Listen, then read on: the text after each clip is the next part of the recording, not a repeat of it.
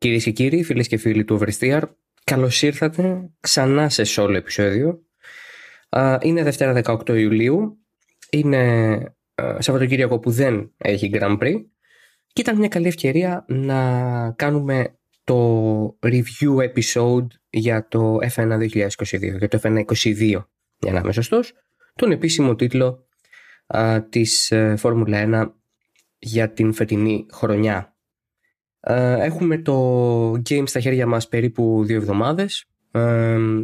το review λίγο καθυστέρησε λόγω κορονοϊού του ε, υποφαινόμενου και κάπως πήγαν πίσω όλα γιατί τη στιγμή που παραλαμβάνω το παιχνίδι δύο-τρεις μέρες μετά είμαι θετικός οπότε έχω προλάβει να κάνω ελάχιστα από αυτά που θα ήθελα πυρετή, βήχας, μια κακοδιαθεσία απίστευτη οπότε όλο το review process πήγε πίσω καταφέραμε όμως τώρα που είμαστε ξανά στα λογικά μας πλαίσια να βάλουμε σε μια τάξη τα πράγματα, να ετοιμάσουμε τις σημειώσεις μας, να γράψουμε αρκετά χιλιόμετρα ε, στο παιχνίδι και να μπορέσουμε να έχουμε μια ολοκληρωμένη άποψη για αυτό.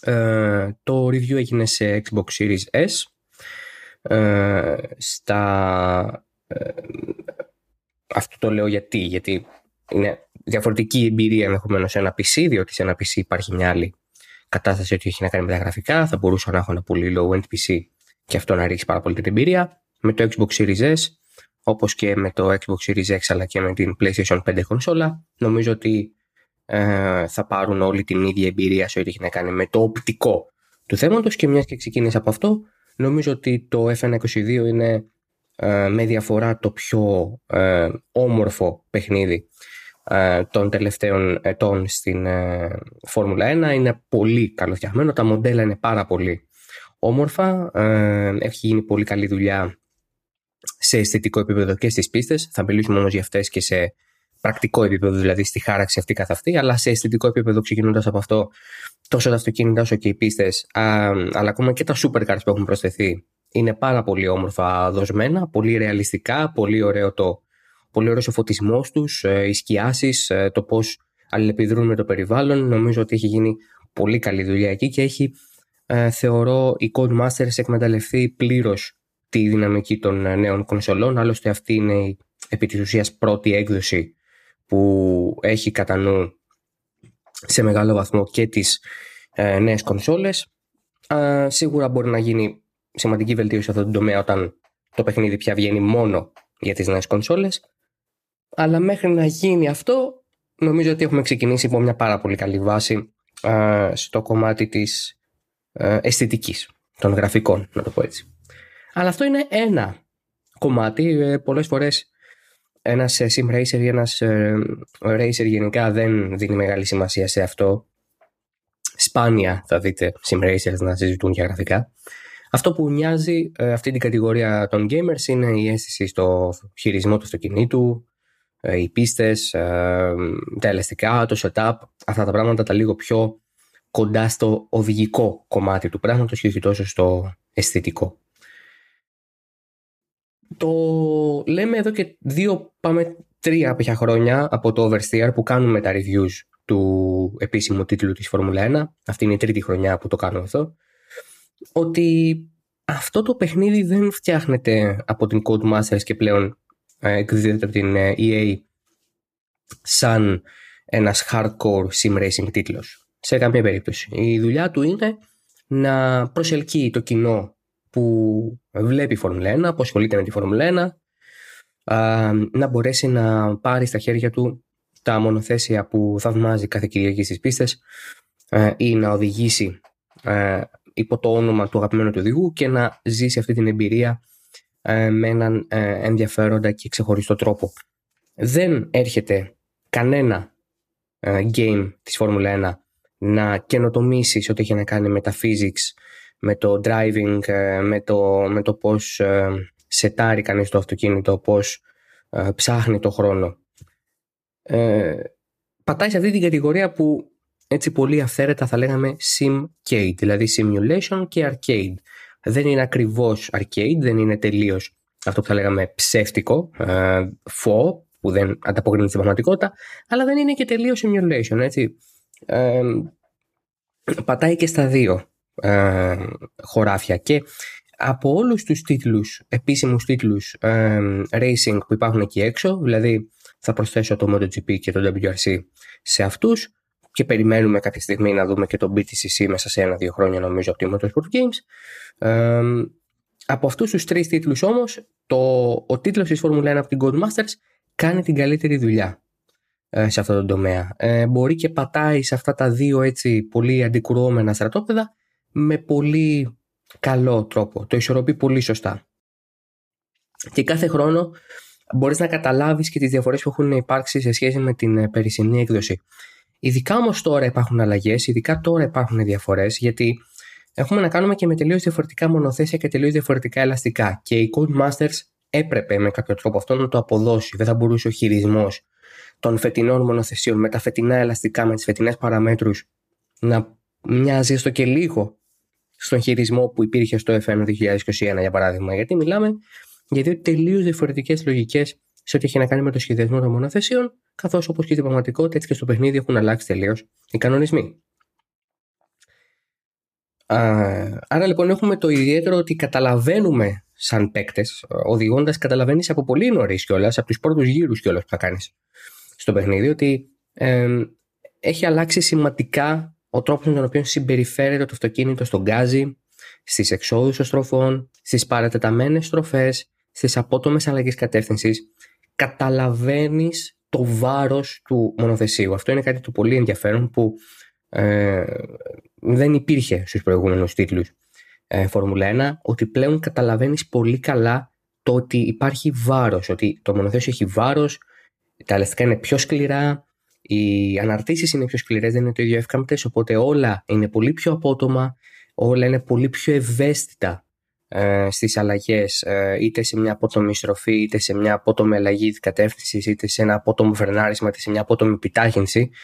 Θέλει μια μεγαλύτερη γραμμικότητα όταν αρχίζεις να οδηγείς με τα νέα μονοθέσια. Και αυτό το καταλαβαίνεις πάρα πολύ καλά. Αποδίδεται, πιστεύω, πολύ όμορφα και πολύ πιστά στην πραγματικότητα. Πιστά. Ξαναλέω, με τον τρόπο που γίνεται αυτό, από την Codemasters πάντα. Ε, α, αποδίδεται λοιπόν πιστά ε, σε σχέση με την πραγματικότητα αυτό στο ε, game. Και α, δημιουργεί μια πολύ μεγάλη πρόκληση. Ε, πρέπει να ξεχάσεις τον τρόπο με τον οποίο ενδεχομένως να λειτουργούσες πίσω από το τιμόνι στο F1 2020 στο F1 2021. Καμία σχέση. Ε, και μάλιστα έκανα και τη σύγκριση ε, οδηγώντας ξανά και λίγο στο 2021 το παιχνίδι, όντως ώστε να δω τις διαφορές και πράγματι είναι πάρα πολύ μεγάλες. Είναι η μέρα με τη νύχτα και αυτό είναι. Δεν είναι καλό ή κακό, είναι αυτό που είναι. Νομίζω ότι είναι καλό προς το ότι έχει γίνει μια συντονισμένη προσπάθεια να ε, θυμίζει περισσότερο το πραγματικό μονοθέσιο αυτή η συγκεκριμένη συμπεριφορά οδηγικά.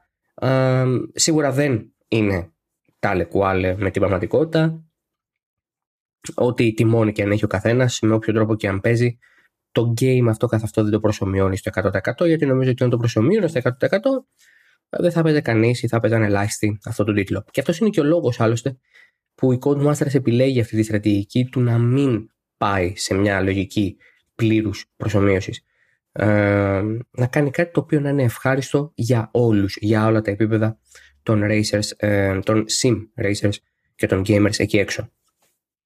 Μου αρέσει πάρα πολύ το γεγονός ότι πλέον τα ελαστικά λειτουργούν ε, πολύ πιο σωστά και πιο κοντά στην πραγματικότητα. Για παράδειγμα, είναι ο πρώτος τίτλος Φόρμουλα 1 ε, από τότε που τα δικαιώματα έχει Codemasters που ε, μπορείς να καταλάβεις πότε ένα ελαστικό έρχεται σε θερμοκρασία.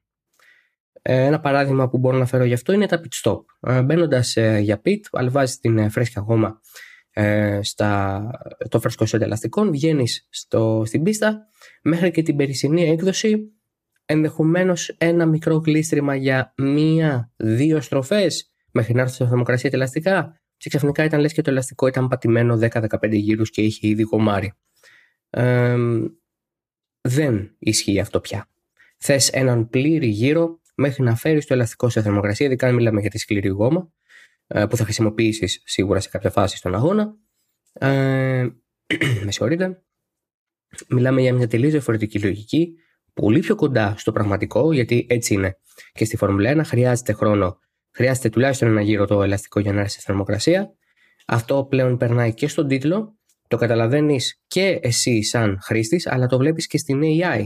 Δηλαδή, αν ε, έρχεσαι εσύ με φόρα στο έξοδο του pit lane κανονικά, όντας στην πίστα και βγαίνει μπροστά σου κάποιο μονοθέσιο, θα καταλάβεις ότι στις πρώτες στροφές που κάνει πάει πολύ πιο αργά από εσένα. Ε, αυτό το πολύ πιο αργά από εσένα που έχει η AI θα το πάθεις και εσύ και είναι η πρώτη φορά που λόγω αυτού του μικρού φαινομενικά αλλά πολύ σημαντικού χαρακτηριστικού δουλεύουν πια στρατηγικές. Δηλαδή θες να κάνεις το overcut ή το undercut και λειτουργεί. Αν είναι να λειτουργήσει, λειτουργεί. Κάτι το οποίο δεν ίσχυε με τους προηγούμενους τίτλους γιατί δεν υπήρχε καμία, κανένα όφελος στο να κάνεις νωρίτερα ή πιο αργά pit stop αφού η συμπεριφορά του ελαστικού, αν είναι φρέσκο, ε, ακόμα και αν είναι κρύο, είναι ίδια με ένα ζεστό φρέσκο ελαστικό. Αυτό δεν ισχύει στην πραγματικότητα ποτέ. Τώρα πια έχει περαστεί, έχει ε, ερμηνευθεί σωστά και στον τίτλο ε, και αυτό δημιουργεί μια πάρα... ανοίγει διάπλατα θα έλεγα τις επιλογές στρατηγικά για τους ε, χρήστες. Αυτό είναι πάρα πολύ ωραίο και νομίζω ότι είναι από τις πιο δυνατές προσθήκες του νέου τίτλου. Μιλώντας για την AI, ε, κάθε χρόνο η Codemasters υπόσχεται ότι είναι αυξημένη η πιθανότητα να κάνει λάθος, οι μάχες είναι πολύ πιο καθαρές και πολύ πιο ενδιαφέρουσες. Ε, εγώ θα πω ότι μάλλον η AI είναι κοντά στα περισσότερα επίπεδα που ήταν καλά. Ε, δίνει μάχες και μεταξύ της ε, δίνεις και εσύ μάχες μαζί της πιο εύκολα και πιο καθαρά, ειδικά αν ανεβαίνεις και σε κλίμακα ε, στην ε, δυσκολία. Ε, κάνουν λάθη, η, κάνει λάθη η AI, κάνουν λάθη οι υπόλοιποι δηλαδή μέσα στην πίστα, αλλά παραμένει overpowered σε πάρα πολλά κομμάτια και ένα από αυτά είναι σίγουρα οι ευθείες. με παραξένεψε εξαιρετικά όταν βρέθηκα στην ευθεία εκκίνησης τερματισμού της, της Ισπανίας. Βγήκα μπροστά περίπου 4 με 5 δέκατα του δευτερολέπτου από τον Πέρες εγώ με Ferrari.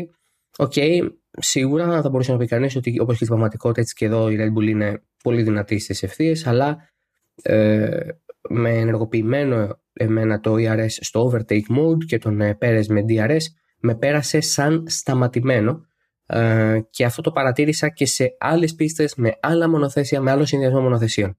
Στις ευθείες η AI είναι πραγματικά πάρα πολύ δυνατή. Είναι ένα από αυτά τα πράγματα τα οποία ε, πάντα υπάρχουν με την AI. Μια ε, ε, σαφής, ένα σαφές μειονέκτημα, μια σαφής αδυναμία, κάτι το οποίο χαλάει τελείως την αίσθηση της ε, οδήγησης, γιατί ε, αν είναι τόσο OP σε ευθείες, ό,τι και αν έχει κάνει στροφές, η, η AI πάλι θα σε φτάσει και αν είναι πολύ κοντά θα σε περάσει κιόλας.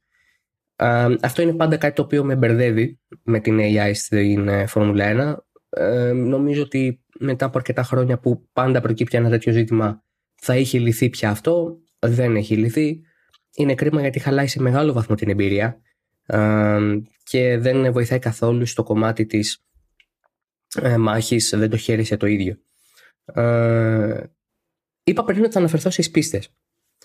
Η αλήθεια είναι ότι ε, έχουμε αρκετές αλλαγές σε πίστες και στην πραγματικότητα. Δηλαδή, ο ανασχεδιασμό τη ε, Αυστραλία και του Αμπουντάμπη, ε, το κάπως ε, διαφορετικό σε σημεία, αλλά όχι τρομακτικά, σπα, κάποιες τέτοιες μικροαλλαγές οι οποίες συνήθως δεν περνάγανε κατευθείαν στον τίτλο.